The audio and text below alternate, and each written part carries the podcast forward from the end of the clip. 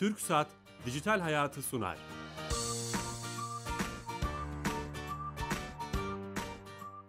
Merhaba, Kenan Bölükbaş ve Ali Fuat Gülmez'in yapımcılığını, Sedat Karabel'in teknik yönetmenliğini, Bilal Eren'in danışmanlığını yaptığı teknoloji ve sosyal medya programı Dijital Hayat başlıyor.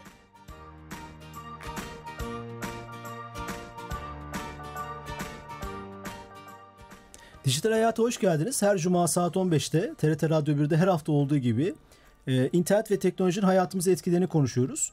Bu hafta ilginç ama keyifli bir konuyu ele almak istedik uzman bir konukla. Sinema sektöründe teknoloji kullanımını tüm detaylarıyla konuşmak istiyoruz vaktimiz yettiğince. Konuğumuz ise ANS Prodüksiyon'dan e, Genel Müdürü ve Yapımcısı Bülent Turgut Bey. Hoş geldiniz Bülent Bey. Hoş bulduk. E, ANS'nin çok güzel işleri var. Hem bunların detaylarını konuşacağız. Öncesinde bizim sponsorumuz TürkSat. TürkSat biliyorsun Türkiye Gov.tr E-Devlet Kapısı'nın e, yapımcısı, işleticisi ve geliştiricisi. Oradan uzman direktör arkadaşımız Tuğan Avcıoğlu'yla e, her hafta yeni bir özelliği konuşuyoruz. Bize aktarıyor. Çok da memnun oluyoruz. Tuğan Bey hattaysa. Tuğan Bey. Merhabalar. Ha, nasılsınız? Teşekkür ederim. Sağ olun. Siz nasılsınız? Sağ olun. Bu hafta hangi özelliği bize anlatacaksınız? Konumuz sinema. Evet. Aynı kendi hedef kapısınız. Bir projesinden bahsedeceğim. Aslına bakarsanız e, Kültür Bakanlığı Sinemalar Genel Müdürlüğü ile yürüttüğü bir proje bu. E, biliyorsunuz Devlet Kapısı minimize e, bürokratik yetkiyi minimize etmek amaçlı kurulmuş bir proje. E, Sinemalar Genel Müdürlüğü'nün e, sunduğu, vatandaşlara ve kurumlara sunduğu e, bir takım projeler var. Bu projeler, proje destekleri var diyelim. Tamam. Bu çerçevede e, Sinema Genel Müdürlüğü ile şöyle bir proje yürütüyoruz. Vatandaş e, bu desteklere başvurabilmek için gidip Sinema Genel, Sinema Genel Müdürlüğü'ne bizzat başvuru yapmak durumunda kalıyordu. Önceki e, durum gerçekten çok fazla bürokrasi nedeni olduğu için şimdi Edet Kapısı üzerinde başvuru yapma şansı olacak. Hı hı. Bu sayede diyelim bin tane başvuru var diyelim. Desteklenmeye aday başvurular diyelim. E, Bunların 100 tanesi desteklenecek. Bu bin tanesinin de belgesini toplayıp götürmesi gerekiyordu. Ama şu an Edet Kapısı'yla artık bu belgeleri toplamadan ön başvuru gibi başvuru yapıp değerlendirme sonucunda gerçek manada desteklenmeye aday desteklenmesi karar verilen projelerin e, belgeleri artık alınabilecek ve bizzat başvuru yapılabilecek hale gelecek. Bu sayede vatandaş yerinden başvuru yapmış şansı bulabilecek. Hı hı, süper. Yani bu konuda çalışan tüm sanatçılar için, merak duyan öğrenciler için belki süper bir imkan. Belki Bülent Bey bu konuda bir yorum yapabilir. Ee, Valla çok etkileyici buldum. Çünkü biz yapımcıların en büyük sorunlarından bir tanesi bu bürokrasiyle uğraşmak. Yani e, şu an hakikaten çok mutlu oldum. Bir de bir şey soracağım. Tabii. Ee, buna e, eser işletme belgesi başvurusu da dahil mi? Yani bu dahil edilecek mi ileride? Onda da benzer Tamam. prosedürler var olduğu için yani normal sinema filmlerimizi. Yani şöyle e, biz bu tarafta Sinema Genel Müdürlüğü ile başlangıç olarak bu sinema destekleri konusunda bir çalışmaya yapmaya karar verdik. Bundan sonraki süreçlerde de minimize etmek için aslına bakarsanız yola çıktıktan sonra diğer proje veya diğer başvuru süreçlerinde Edet Kapısı üzerinden yürütme noktasında ilerleyeceğiz. Valla çok e, sektörden biri olarak çok sevindim bu uygulamaya. Yani bizim için çok hayat kolaylaştırıcı bir şey oldu. Süper. Hatta belki bir basın bülteniyle tüm sinema sektöründe çalışanlara duyuru yapıp onların da bunu duyurması sağlanabilir. Çok güzel gelişme. E, Hem de TürkSat'ın belki burada vizyonunu da ortaya koyuyor. Yani tüm kurumlarla hiç ayırt etmeden herkesle online bir çalışma yapmak istiyor. E, tebrik ediyoruz Doğan Bey. Estağfurullah biz vatandaş için varız. Problem yok. Türkiye E, Yolları e, bu amaçla. Ben Eyvallah. teşekkür ediyorum aynı Eyvallah, zamanda. Süper. E, teşekkür ediyoruz. Haftaya e, yeni hizmetlerle beraber olacağız tekrar. Ben teşekkür ederim. Size iyi sohbetler. Sağ olun, sağ olun. Abi şimdi e, tabii e, bu, bu gelişmeyle beraber girmiş olduk konumuza. Evet. Ben şunu merak ediyorum. Belki teknoloji sinemada hep kullanıldı ama işte bir dönüşüm veya bir e, şey, evrim geçiriyor. E, ama sinema salonları da açılmaya devam ediyor. Evet. Ben- nasıl teknoloji kullanılıyor sinemada? Ne diyorsunuz? Aslında e, sinema demek teknoloji demek. Yani e, sinema her zaman çağın en ileri teknolojisini kullanmış bir endüstri. Yani 1890'lardan işte fotoğraf makinelerinin gelişiminden bugünlere kadar e, sinema makinesinin geliştirilmesinden başladı, başlayıp da işte sinemanın enstrümanlarının içi, içeriğin bir parçası hal- haline gelmesinden kamera arkasından öznesi haline gelmesine kadar teknolojiyle iç içe. Sinema beraber dönüşüyor teknolojiyle. Teknoloji sinemayı büyütüyor. Sinema teknolojiyi büyütüyor bilim kurgu filmleriyle daha geleceğe. Beraber büyüyorlar. Beraber büyüyorlar ve birbirinin ayrılmaz bir parçası. Sinema demek teknoloji demek bence hani e, günümüzde de böyle zaten şu anda. Yani Peki buna acaba sinema sanat demektir diye de birisi dese kızar mı? elbette sana yani teknoloji. şöyle teknoloji yani teknoloji aslında ilk bronz çağındaki ilk yapılan bronz balta da o zamanın en ileri teknolojisiydi. Yani sonuçta o gelişim zaten ihtiyaçtan doğuyor ya da çoğunlukla e, bu ihtiyaçlara karşılık olarak teknoloji gelişiyor. E, hızla popülasyon büyüyor, şehirleşme artıyor dünyada. Teknoloji bu hayatı kolay- kolaylaştırmak Doğru, üzere doğru. Şey yaptı. Kullandığımız telefondan tutun da aslında sinema teknolojisi Aynen etrafta gördüğünüz bütün teknolojileri kullanıyor. Herhalde burada bir kamera arkası bir de kamera önü diye ikiye mi ayırıyorsunuz E, siz? Aslında Tek- sinema bir teknik olarak kullandığımız ekipmanlar, kullandığımız teknolojiler, işte yazılımlar manasında Doğru. e, bir teknoloji kullanıyor. İki mecra olarak yani eskiden biz televizyonda da sinemada yayınlardık. Sonra VHS kasetler çıktı. Sonra DVD oldu. Şimdi internet var. İnternet dışında şimdi akıllı telefonlar var. Dağıtım mecraları ekonomisini de geliştirerek büyüyor. Yani e, teknoloji geliştikçe sinemaya katkısı büyüyor. Yani eskiden sinema sonlarından tek gelir elde edilirken sinema ve televizyonda şimdi işte 10 tane daha bir Bir şey var. kanal var. Ve bir raf ömrü filmlerde ya da dizilerde raf ömrü vardır. Raf ömrünü 10 kata çarptı. Yani sinema e, e, teknolojinin sinemaya etkisi mesela bu çok önemli bir şey. E, ekonomisini de büyütüyor. Kolaylaştırıyor da ve daha güzel içeriklerin üretilmesini sağlıyor. İnsanlara ulaştırmada değişik kanallar. Tabii kanallar. Şimdi hepimizin evinde işte Apple TV'ler Evet. e, var. İşte çeşitli Türk Türkiye'de ve dünyada film platformları var. Üye Tabii, oluyorsunuz. tabii, tabii, Oradan tabii, tabii. e, e, izleyebiliyorsunuz. Öte yandan işte sosyal medya dediğimiz kavram bu sinemayla televizyonculukta social TV'de bir kavram gelişti dünyada. Televizyon artık sosyal medyayla entegre hale Entegre geliyor. oldu. Ve bu özel bir çalışma. Sosyal medya reytingleri ölçülmeye ve bunun üzerinden pazarlama faaliyeti yapılmaya başlandı. Bu artık yani geldiğimiz teknolojiyle nasıl iç içe olduğumuzun çok somut Sinemada göster- nasıl yapılabilir? Social sinema. Social TV sinema aslında birbirini kapsıyor. Mesela Hollywood'un önemli stüdyoları şey çalışmaları yaptılar. Bir filmi çıkmadan önce fragmanını sosyal medyadan duyurarak onun etkisi üzerinden araştırmalara başladılar. Hani sosyal medyada yapılan yorumlardan hem feedback topluyorlar. Yani geri bildirimlerle kendilerini geliştirmek için kullanıyorlar. Sosyal medyanın öyle bir etkisi var. Yani e, Doğru. reytinglerde sadece kaç kişi izledi diye bakarsınız ama sosyal medya hem kaç kişi bakıyor, nasıl bakıyor, olumlu mu yorumluyor, olumsuz mu yorumluyor gibi kolaylıklar getiriyor endüstriye. O farklı bir bakış açısı getiriyor. Sırf sosyal medyada popüler diye eskiden reytingden dolayı yayından kalkan içerikler artık yayında yayın hayatını sürdürebiliyor. Mesela bu önemli bir dönüşüm. Yani oradaki e, işte televizyonda iki buçuk milyon kişi izliyor, internette 4 milyon kişi izliyor. Evet, internet çok büyük sinema sektöründe bir kırılım yaptı sanırım. Kesinlikle. Ne mesela ne dersiniz bu konuda? Ee, şöyle diyebilirim. Bir ekonom- ekonomisini bir kere televizyon eskiden işte pasif izleyici, şimdi aktif bir izleyici var. Bu aktif izleyici teknoloji kullanımı sayesinde aktif izleyici. Dolayısıyla insanlar söz sahibi hissediyorlar kendilerini. Dizinin yapımcısıyla iletişime geçiyor, oyuncusuyla, dizinin karakterleriyle bile böyle kurgular var. Hani onlarla sen böyle yap. Senaryo yönlendiren içerikler var şu anda çalıştırılan. Yani sosyal medyadan iz- izleyicilerin tepkisiyle dönüşen, hikayesi yazılan içerikler üretilmeye Aynı başladı. anda oradaki tepkilerle Tabii senaryo ani- yazılıyor. animasyon olarak yapıldı ama dizi olarak şu anda alternatifli çekimler yapılıyor. Mesela bir kurgu üzerinde izleyicilerin yorumlarına göre canlı olarak mesela özellikle internette bunu yapıyorlar. Ee, yakında Türkiye'de de bir format gelecek yani bu haberini aldık. Öyle mi? Çok başarılı olmuş bir uygulama. Yakında Türk televizyonlarında da göreceksiniz. Çok acayip bir dönüştürücü etkisi var izleyici aktif hale getirilmesinden dolayı. İzleyici o artık bir parçası olarak görüyor. Mesela sosyal medyanın e, etkisi bu teknolojik olarak yani içerik diyelim. Yani sinemayı özelinde değil de bütün içerikler sinema, televizyon Doğru. e, olarak değerlendirirsek o anlamda önemli bir katma değer yani sosyal medya bizim yapımcılar için çok önemli. Oradan geri bildirimler sayesinde biz yaptığım şeyin nasıl bir etkisinin olduğunu canlı olarak görebiliyoruz artık. Ama buna rağmen sinema salonları kapanmıyor. E tabii Açılmaya kapa- devam ediyor. Bir rakam gördüm. 2004'te 800 küsürken bugün 1800 küsür Türkiye'de sinema Evet, salonu evet, varmış. Evet. Yani evet insanlar ev konforunda, araba ofis konforunda internette istediği filmi seyredebilirken sinemada sinemaya da gitmeyi bırakmıyor. Aslında gittikleri salonda da ileri teknolojiler var artık. Ha evet o konu Yani şöyle söyleyeyim. Surround sistem denen bir ses sistemi var. Ee, bu sistem durmadan gelişiyor. Yeni versiyonlar çıkıyor. İki IMAX teknolojisi gibi işte XD teknolojisi gibi böyle üç boyutlu filmi Üç izleyebileceğimiz dev ekranlar özellikleriyle sinema sonları cezbetmiyor. Ama en önemli özellik sosyalleşme aracı olarak sinema olarak kullanıyor. Bir de o büyük ekranın büyüsü. Ee, no, mesela sinemanın büyüsü bitmeyecek. Neden bitmeyecek söyleyeyim mi size?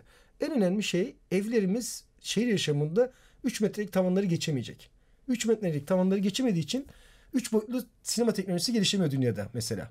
Hmm, çok Çünkü 3 boyutlu projeksiyon yapımı için en az 4,5 metre ihtiyaç var. ihtiyaç var. Cihazlar var konvansiyonel hale gelemiyor. Şey ama sinema salonlarının güzelliği o daha dev ekranda daha sosyal olarak e, daha farklı bir ortamda ama yine de teknolojiyi kullanarak en azından biletlerimizi bile Sinema salonları evriliyor ama bitmiyor. evet daha ilerisini söyleyeyim. Ride movie'ler denen bir şey Ne demek vardır.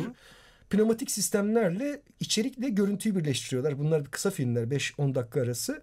İşte e, nasıl diyeyim bir yarış arabasının içinde hissiyle o filmin içine giriyorsun. Ride movie deniyor. 7 Koltuk boyutlu falan diyorlar. Hareket mi? Alışveriş merkezlerinin girişinde küçük sinemalar olarak Evet, oldu evet, ama evet. bunun daha büyük versiyonları var.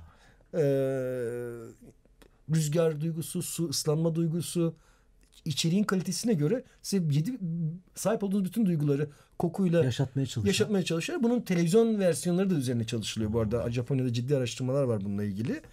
Ee, izlerken gördüğünüz ortamın kokusunu alıyorsunuz mesela. İleri teknoloji olarak bunları söyleyebilirim. Aslında teknoloji demişken biraz ileride neler olacakla Evet, ilgili. turistik şeyler yani. Mesela üç boyutlu hologramlar aslında hazır. Teknolojiler çok ileri noktada. Ancak dediğim gibi binaların e, stratejik olarak hani maliyetler çok yükseleceği için inşaat endüstrisinde 3 metreye geçmez ortalama. Hani 2.80 3 metre arası. Doğru. Ee, Şehir yaşamında mümkün değil. şehir yaşamında mümkün değil. Şimdi başka bir teknoloji geliştirmeye çalışıyorlar. Yani teknolojinin de böyle hapsolduğu şeyler var. Çözülmesine rağmen bir takım şeylerin. içine girebileceğiz içeriklerin. Yani bu çok acayip Hologram teknolojileriyle mi? program teknolojileriyle ona göre çekilmiş filmlerle artık bunları yapabileceğiz. Yani bunlar heyecan verici. Biz e, üç boyutlu kameralar yaklaşık 9-10 sene evvel testlerine girmiştik. Yani Oo. üç boyutlu sinemalar yoktu Türkiye'de. Biz kamera firmalarıyla iletişim halindeyiz. Yani bu teknolojiyi takip etmek zorundayız yapımcı Doğru. olarak. Çünkü o teknolojileri ileride kullanacağız. Yani HD teknolojisini çok daha önceden biliyorduk ama işte yaygınlaşması için konvansiyonel hale gelmesini Evlere bekliyoruz. girmesi için değil mi? Ama biz ilk Evet. testlerini tabii fuarlarda eee, ilk başta biz testlerini yapıyoruz ki hazırlık yapalım. Mesela TRT şu an Türkiye'de 4K yayın yapan TRT televizyonu var. Evet. Yani tek kurum TRT. Öncü TRT. Bunu hazırlığını yapıyor. Biz şimdi 4K çekim teknolojisi üzerine çalışıyoruz. Yani oraya içerik yetiştirmek zorundayız. Şimdi daha da ileri teknolojiler konuşuluyor. E Şimdi bunlara hazırlıklı olmak zorundayız. Bunun altyapısı kurulmadığı, kurulmadığı takdirde yaygın, yaygınlaşamaz. Hem önceden haberdar oluruz. Bunların hepsi daha iyi kalitede içerik üretmek, daha güzel renklerle, daha güzel şeylerle, işte yarın öbür gün televizyonlarımıza tapa- takacağımız aparatlarla, diğer duygularımıza hitap edecek şeyler, özel koltuklarla, özel gözlüklerle çok daha farklı şeyler yapacağız. Türkiye bu konuda çok özellikle Bilkent Üniversitesi'nin ciddi çalışmaları var bununla ilgili. Dünya üç boyutlu televizyon teknolojileriyle ilgili. Türk mühendislerimiz çok Süper. ciddi çalışmalar yapıyorlar ve çok da etkinler bu konuda. Mesela 2005 yılında ben yine %100 Türk teknolojisi animasyon filmi yaptım Adile Naşit'in. Öyle mi? Uykudan önce programını özel bir kanalda 40 bölüm yayınlandı. %100 Türk teknolojisi TÜBİTAK MAM serbest bölgesindeki teknolojiyi kullandık. Neydi o teknoloji? Sağ ve dilsizler için geliştirilen lip sync programıydı. Haftada 16 dakika animasyon yapmak çok zor bir şeydi ama oradaki teknolojiyi hemen televizyona uyarladık. Nasıl uyarladık? Ses kaydını alıyorduk. Adile Naşit'i bir kere modelledik yüzünü. Sesi girince otomatik olarak konuşmaya başladı bu model. Bu gerçekten çok önemli. Çok 2005 yılında ve haftada 16 dakika. Artı bir başka teknoloji geliştirmişler. İki fotoğrafınızdan üç boyutlu görüntünüzü oluşturabiliyorlardı. Mesela bunlar teknolojinin Türkiye'de yaptınız bunları. Türkiye'de Bravo. yaptık tabii. Hani haftada 16 dakika animasyon, çocuk programı, masal anlatıyor. Bir robot var diğer tarafta.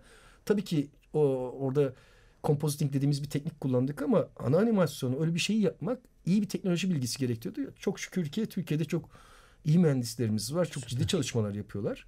Buradan Türk Mehmet Özkan bu konuda da gelişti değil mi? Yani son 5 yılda. Mesela 10 mutlaka yılda. Mehmet Özkan'ı konuk alın kendinize. Mehmet Özkan önemli bir e, Not alın. not alın. Mesela o teknoloji geliştiren Emmy ödüllü tek Türktür. E, Öyle mi? Emmy ödel. ödel. Emmy, Emmy ödüllü Kodak firmasında zamanında patentleri olan bir e, ekibi kendisi ve ekibi var. Onlar mesela Amerika adına dünya televizyonculuk standartlarını oluşturmak üzere oturdular. Emmy ödülü alan tek Türk ama Amerika adına aldı ama önemli yani sonuçta bir Türk mühendisin e, O bunu- ekibin içinde olması, oraya E, tabii. değer katması. Düşünsene Amerika'yı temsilen gidiyor aslında. Bir Türk ama Amerika'yı Süper. temsilen gidiyor ve Bunları bilmiyoruz mesela. E, bilmiyoruz ama aslında biz Türkler gerçekten dünyada çok pratik insanlarız. Bir örnek vereyim size. Ee, şey e, 2003 ya da 2004 yılında e, Asmalı Konak filmini çekiyoruz. 2004 yılıydı evet. ANS yapımı. Evet ANS yapımı o zaman. E, Amerikalı bir görüntü yönetmeni gelmişti. Yani Türklerin pratikliğini anlamak adına biraz anekdot olarak anlatacağım bunu. Şimşek makinesi istedi. Türkiye'de yok o zaman şimşek, şimşek makinesi. Sektör o kadar gelişmiş değildi daha. Yani 2000 Şimşek makinesi. Şimşek e, stop motion denir ona. E, orijinal adı öyledir ama hani şimşek makinesi diye çevirelim. Bu şimşek makinesi e, bulamadık. Ne yapalım ne yapalım? Biz klasik her zaman şimşek ihtiyacı duyduğumuz zaman kaynak makinesini getiririz. Getirdiğimiz zaman dehşete kapıldı. Monitörden bakarken aa ne güzel dedi. Nerede makine dedi. Bir gördü şimşek makinesi dehşete kapıldı. Nasıl olur falan filan. Bildiğimiz hoşuma kaynak makinesi. Kaynak makinesini usta getirdik. Yani 50 liraya işte o orada hemen kaynak, Kaynak. makinesiyle ama çok güzel etki alıyor. Sonuçta şimşek duygusu yaratıyor e, camdan. İki yıl sonra Amerika'dan setinden fotoğraf gönderdi. Ee, şimşek makinesi kullanmış çünkü şimşek e, yani şey e, kaynak makinesi kullanmış çünkü kaynak makinesi random ışık veriyor. Türklerin pratikliği de burada. Hani ihtiyaca şeyimiz var ama hızlı adapte olabiliyoruz. Yani dünyadaki en yani Hollywood'daki bildiğin stüdyolarda ne kamera varsa bizde o var. Hangi lens varsa o var. Hangi montaj pro- programı varsa o var. Artık yani o konuda hiçbir Bu şeyde işleri yapacak insanlar için çok açık vizyon, vizyoneriz. Vizyon şeyler söylediniz yani. Ee, kesinlikle genç bir nesil var. Türkiye'de en büyük hareket gücümüz oradan geliyor. Hızlı adapte olunma yeteneğimiz var. Hani biz Türklerin en büyük yeteneklerinden biri de bu. Ama bizim biraz daha tecrübelenmemiz lazım. Yani onların 100 yıllık birikimini biz yaklaşık bu son 10 yılda elde etmeye çalışıyoruz. Çok güzel. Ne yapmak lazım o tecrübeyi? Çok film mi çekmek lazım? Tabii. Çok film ekonomiyi bitmek lazım. Bu konuda devlet desteklerinin artması lazım ki bu son dönemlerde şükürler olsun arttı. İşte bütün dünyadaki fuarlara katılabiliyoruz devlet desteğiyle. Eskiden bunlar bilinmezdi. Şimdi dizilerimizin, filmlerimizi herhangi bir ülkede yayınlamak için destek alıyoruz. Hmm, süper. Bu sektörün gelişimini de etkili. Mesela dizilerin sadece bölgede yayınlanması bile Türk e, ekonomisine 2,5-3 milyar dolarlık en direkt katkı sağladığı düşünülüyor. Direkt 200 milyon dolar civarında bir ihracat rakamına ulaştı. Süper. Bunlar önemli veriler. Peki sizi ben biraz merak ediyorum. ANS Production olarak Evet. neler yaptınız? Ben hani gördüğüm kadarıyla çok büyük işlere imza atmışsınız. Ee, tabii yani ANS zamanının en büyük yapım şir- şirketlerinden biri. İlk kurulan büyük yapım şirketlerinden televizyon hatta içimizde radyo, yerel radyo bile vardı. Yani orada televizyonun ve sinemanın bütün disiplinlerini öğrendik. Orada öyle şey vardı. Şimdi günümüzde şu anda iki proje çalışıyoruz. iki büyük proje çalışıyoruz. Bir özel kanal, bir, bir, bir tanesi özel kanalla anlaşmış durumdayız. Bir İtalyan uyarlaması. Güzel bir umut yolculuğu hikayesi. Köyden e, bir kasabaya, İstanbul'a değil. Hani Aha. kasabaya gelen umutları doğrultusunda hareket eden iki gencin hikayesi. Bir de çok heyecan verici bir aksiyon dizisi hazırlığımız var. 2016'da yayınlanacak. Burada da yine Amerika'dan çok önemli bir e, yönetmen gelecek danışmanlığını yapmaya. Her bölüm mutlaka büyük patlama ve araba araba sahnelerinin olduğu e, çok güzel bir efektlerle mi yapıyorsunuz? Gerçek tabii, sahnelerle tabii tabii şu anda e, efekt artı gerçek sahne. Bunların hepsi birleşiyor. Green Box teknolojisi ya da Blue Box dediğimiz teknolojiyi kullanıyoruz. Üzerine real görüntülerle birleştiriyoruz. Çünkü sıfırdan da üretebiliyoruz ama aynı etki yaratmak ve zaman ihtiyacı var. Haftalık üretimler bunlar. O yüzden bildiğiniz bütün teknolojileri kullanıyoruz orada. Yani Amerikalı Evet, Green Box teknolojisi çok ilginç değil mi? E, aslında biraz ondan. Bahsedelim. Bütün her şey stüdyoda yapılıyor ama bir arkada yeşil bir şey var. Evet. E, platform var, arka fon var. Evet, Daha evet. detaylı nasıl? Nasıl anlatayım? Aslında Green Box'ın anlamı şudur. Green Box doğada olmayan bir renk. Orada kullandığımız yeşil renk doğada olmayan bir yeşil renk. bir renk. Evet, milyonlarca renk içerisinde Green Box olmayan bir renk. O Green Box rengi bilgisayar arka fonu atmak ve temizleme açısından kolaylık sağladığı için Green Box teknolojisi deniyor. Yoksa kırmızı da kullanabiliriz. Hmm, tamam. Mavi de kullanabiliriz. Ki maviyi kullanıyoruz. Nerede kullanıyoruz? Yeşil ormanlık alanda bir green box çekeceksek maviyi kullanmak zorundayız. Çünkü birbirine karışır diye. Ee, teknik olarak bir böyle özelliği var. Orada bilgisayar programı sayesinde arkadaki o perde atılıyor. Oraya koymak istediğimiz görüntüyü Her şeyi koyabiliyoruz. koyabiliyorsunuz. Koyabiliyoruz evet. Süper. Peki e, siz çok büyük işler yaptınız mesela Asmalı Konak, Evet. Mustafa hakkında her şeyi ben hani Evet, evet. web sayfanızdan Evet, bakmaya evet. çalıştım. Oradaki tabii e, teknoloji kullanımı nasıldı o kaynak hikayesinden buraya? E tabii o zaman da o zaman mesela Osmanlı Konak Türkiye'de color correction dediğimiz öze- renk e, kalibrasyonu dediğimiz sistemin ilk uygulandığı dizidir. Görüntü için mi önemli? Görüntü şu? için önemli. Şöyle kamera çeşitli ışık değerlerinde çekim yapar. Bu renkler birbirinden farklı olur. Çünkü gün gün çekersiniz. Aynı günde bir dizi çekmek mümkün değil. Color correction hem bunları bir dengede tutar hem de renklerle oynama imkanı verir. Bu mesela sinemada kullanılan ama dizilerde kullanılan bir teknoloji değildi ve pahalı bir teknolojiydi. O zaman bir cihaz çıktı işte o 150 bin dolarlık bir yatırımla o zaman geldi ama şu anda Türkiye'de Yani bilgisayarınızda bile yani herhangi bir bilgisayarda bile color correction yapabilirsiniz. Ama o- Yazılımlarla. Yazılımlar tabii. Yazılımlar ve bunların teknik donanımlarla entegrasyonuyla oluyor. Tabii çünkü biz daha profesyonelleri kullanıyoruz ama yani amatör bir e, YouTube kullanıcısı bile artık color correction yapabiliyor. Yazılımların içerisinde şey hale geldi. Yani bunların profesyonel versiyonları var. Şey var. Daha ileri bir teknoloji söyleyeyim. Şimdi make-up correction diye bir şey var. Japonya'da testleri yapıldı. Ben o testlere katıldım. Çok ilginç.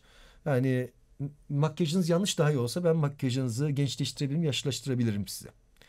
Yazılım ve programlarla öyle mi? Evet yani çok basit bir teknoloji yani basit kullanımlı böyle normalde bir ay olacak bir prosesi iki saatlik bir proses haline getirmişler.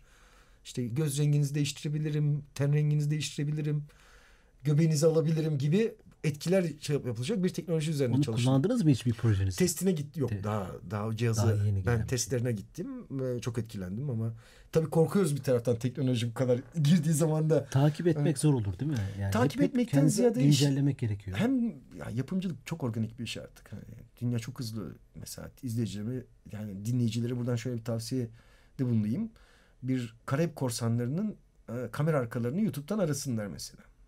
Yani orada lojistiği bile üç tane büyük remork işte gemiler yollar yapıyorlar filmler yapmak için. işte o savaş gemilerini yapmak için pneumatik sistemler e, yüz- e, 300 tane ışığı aydınlatmak için küçük bir kasaba aydınlatacak jeneratör sistemlerine kadar arka planda dehşet bir teknoloji Büyük yürüyor. bir ekip çalışıyor. Tabii mühendisler çalışıyor. Mesela animasyon filmlerinde de özel yazılımlar geliştiriliyor. Mesela tüylü bir obje varsa orada özel yazılımlar geliştiriliyor. O özel yazılımlarla o animasyon filmleri yapılıyor. Mesela o kadar hayatın bir parçası haline geldi ki vazgeçemeyiz de zaten. Evet, İşte Mesela o animasyon şirketi Pixar'a Sony'nin Evet. sanırım ortaklığı, Apple'ın ortaklığı gibi. Tabii ARGE faaliyetleri de yürütüyorlar. Yani bizde Teknoloji firmaları bu animatif animasyon firmalarına ortak oluyorlar veya Evet. satın alıyorlar. Evet biz bir bu teknolojiyi biz hep ithal ediyoruz aslında. Bu konuda işte mesela Mehmet Özkan'ı çağırın dedim ya o, o insanları çok önemsiyorum. Onlar Türkiye'nin yüz hakları bence çok önemli teknolojiler geliştiriyorlar. Ee, sağ olsun devletimiz de mesela onların yaptıkları proje o yazılımlar mesela sağır ve dilsizler için olan yazılım televizyonculukta da kullanıldı. Teknoloji öyle bir şey. Hani o geliştirilen teknoloji mesela uzay teknolojisini biz günümüzde evimizde de kullanıyoruz. Niye? Çünkü o gelişmiş teknolojinin başka faydaları ortaya Doğru. çıkıyor. Yani bu böyle bir şey. O yüzden dediğim gibi sinema teknoloji demek aslında bir taraftan da. O teknoloji yani kullanarak. bütün bu anlattıklarınızdan tamamen teknoloji olduğunu görmüş oldum. Yani. Hep Ya günümüzde A'dan mesela Z'ye. Filinta dizisi en son yaptığımız Sizin yapımcılığınız ben de evet başlangıçta yapımcılarından biriydim 5. bölümün sonuna kadar. Ee, orada da mesela çok Türkiye'nin- etkileyici bir dizi oldu. Evet evet çok ciddi bir bir buçuk yıllık bir hazırlık sonucu e, hayata geçti proje. Yani Türkiye'nin yüz akı projelerinden biridir. E, karşılığında gördüğü televizyon izleyicisinden çok özel bir kitle hem sosyal medyada hem Evet. televizyonda özel bir kitle oluştu. Proje bir buçuk yıllık ciddi bir çalışmanın ürünü işte. Hem oradaki dekorları hem de dekorların bilgisayar teknolojisiyle gördüğümüz binalar iki katlı yapıldı aslında. Siz ekranda onu beş katlı görüyorsunuz, yedi katlı görüyorsunuz. Patlama sahnesi çekiyoruz. Evet gerçek patlamalar da yapıyoruz ama patlamanın etkisini Daha arttırıyoruz. fazla, daha efektif gösteriyor. Daha efektif, daha manipüle ediyoruz. Mesela bıçak atıyoruz adamın karnına saplıyoruz. Gerçekten saplayamayacağımıza göre orada bilgisayar teknolojisi giriyor devreye Hmm. gibi. Çok ciddi bir çalışma oldu. Yine yurt dışından özel ekipler geldi. Türk ekiplerle ciddi çalışmalarda bu işte bilgi transferini böyle elde etmeye O çalışıyoruz. zaman şöyle bu bu kadar teknoloji iç içe olunca dediğiniz biraz önce de bahsettiniz mühendisler, tasarımcılar Tabii, tabii, sinema sektörünün tabii. içine giriyor. Yani bugün Tabii. bir bilgisayar mühendisi illa e, e, bu işlerle alakalı sinema sektöründeki bir şirkette de çalışabilir. Yani Tabii, kendi tabii. alanlar açmaya başladı. Kesinlikle öyle zaten yani artık bütün teknolojiler yani hayatımızda mesela ekonomistlerle mühendisler birlikte çalışıyorlar. Dar, e, antropologlarla sinemacılar, sosyal bilimcilerle mühendisler. Artık bu hayatın gerçeği. Bu multidisipliner bir dünyaya doğru Evet, gidiyoruz. doğru. Bu multidisipliner dünya içerisinde zaten sinema demek hayat demek. Hayatta ne varsa sinemanın içinde olması demek. Dolayısıyla e, hayattan bir şey anlatıyorsanız o hayatın bütün doneleriyle içinde olmak zorunda. Aynen, aynen. E, bir de bilim kurgu filmleri de e, yani mesela O bambaşka bir alan. bambaşka bir alan ufuk açıyor teknolojileri diye. Türkiye O- biraz sanki geri o konuda ya da yeni projeler mi yapılacak? E, olabilir çalışılıyor yani. Zor tabii zor bir şey. Ya bu konuda işte biraz TRT daha farklı bakış açısı geliştirdi. Devlet kanalı bir sorumluluk projesi olarak hani bakıyor şeylere. Rating reka- rekabetin dışında kültürel rekabet derdinde devlet kurumu olduğu için oradan çok güzel şeyler gelecek duydum çünkü. Ya benim kişisel olarak hep merak ettiğim bu buradan açılmışken söz. Bizim müthiş bir tarihimiz var. Evet. Ee, tabii tarih filmleri çekmek e, muhtemelen çok bütçeli, profesyonel evet. işler. Evet. Bu kadar hani organik işte e, alanlar da olmayınca. Ama çok bizde içerik çok yani Evet. Osmanlı'da herhalde Avrupa tarihini bitirmişler sinema sektörü için derler ama Osmanlı'da korkunç. Böyle projeler var mı? Var Örneğin, tabii, var tabii. İşte Ee, hep klasiktir işte İstanbul'un fethinden tutun da Abdülhamit Han'ın düşüşüne kadar. Yani mesela hep e, yöneticiler bazından tutun da insan öykülerine kadar inanılmaz öyküler var. Yani Osmanlı'yı bırakın daha da geriye. Razraz El Cezeri var mesela. Türkiye'nin yani, e, dü- dünyanın ilk sibernetik ve robot Evet, aynen. e, mühendisi ve bunu artık uşağı diyor ki kitap yap. Yedi tane kopya bir tane Kültür Bakanlığı'nda var. Açsınlar baksınlar. Almanya'da bir üniversitenin bahçesinde gördüm. Yani e, Onlar yapacak herhalde bizden önce. Yok biz uyandık canım onunla Ha, ilgili. Yani mesela onun öyküsü de çok güzeldir. Hem hayat öyküsü hem Diyarbakır diretiş. Cizreliymiş sanırım. Evet, evet Bir Cizre Diyarbakır arasında. Öyle bir şey Evet, var, hikayesi çok var. e, ilginç yani. O yüzden hani binlerce hikaye anlatabiliriz, anlatacağız da hani Ya, inşallah. e, şey e, son şey olarak da bu tabii çok geniş mü- müthiş bir konu. E, sosyal medyayı çok iyi kullanıyorsunuz. Evet. Sizi insanlar bu tip gelişmelerde takip edebilir mi? Ara sıra bilgiler veriyor musunuz? tabii tabii. Hesabınızdan. Tabii tabii. Neydi veriyorum. Twitter'ınız? Ee, kararsız atom diye. Kararsız Aslında Atom. size onu da anlatayım biraz. Gerçek ismimle girmemiştim o zaman Twitter'ın bu hale geleceğini Son tahmin 10 etmemiştim. saniyede dinleyelim. yani o kadar yani. tamam okey. Yani Kararsız Atom olarak e, din- takip edebilirsiniz. Bülent Bey'i sinema sektörüne ilgi duyanlar Evet. kendisiyle iletişime de geçebilir. Oradan Tabii çok aktif kullanıyor. E, konu çok geniş ama süremiz bitti. Ama genel çerçeve olarak konuşmuş olduk. Evet, Ayağınıza sağlık. Teşekkür ederiz. Ben teşekkür ederim bu fırsatı Ee, verdiğiniz için. Eyvallah. Haftaya yeni konu ve konuklarla beraber olacağız. Haftaya Cuma saat 15'te. İyi hafta sonları.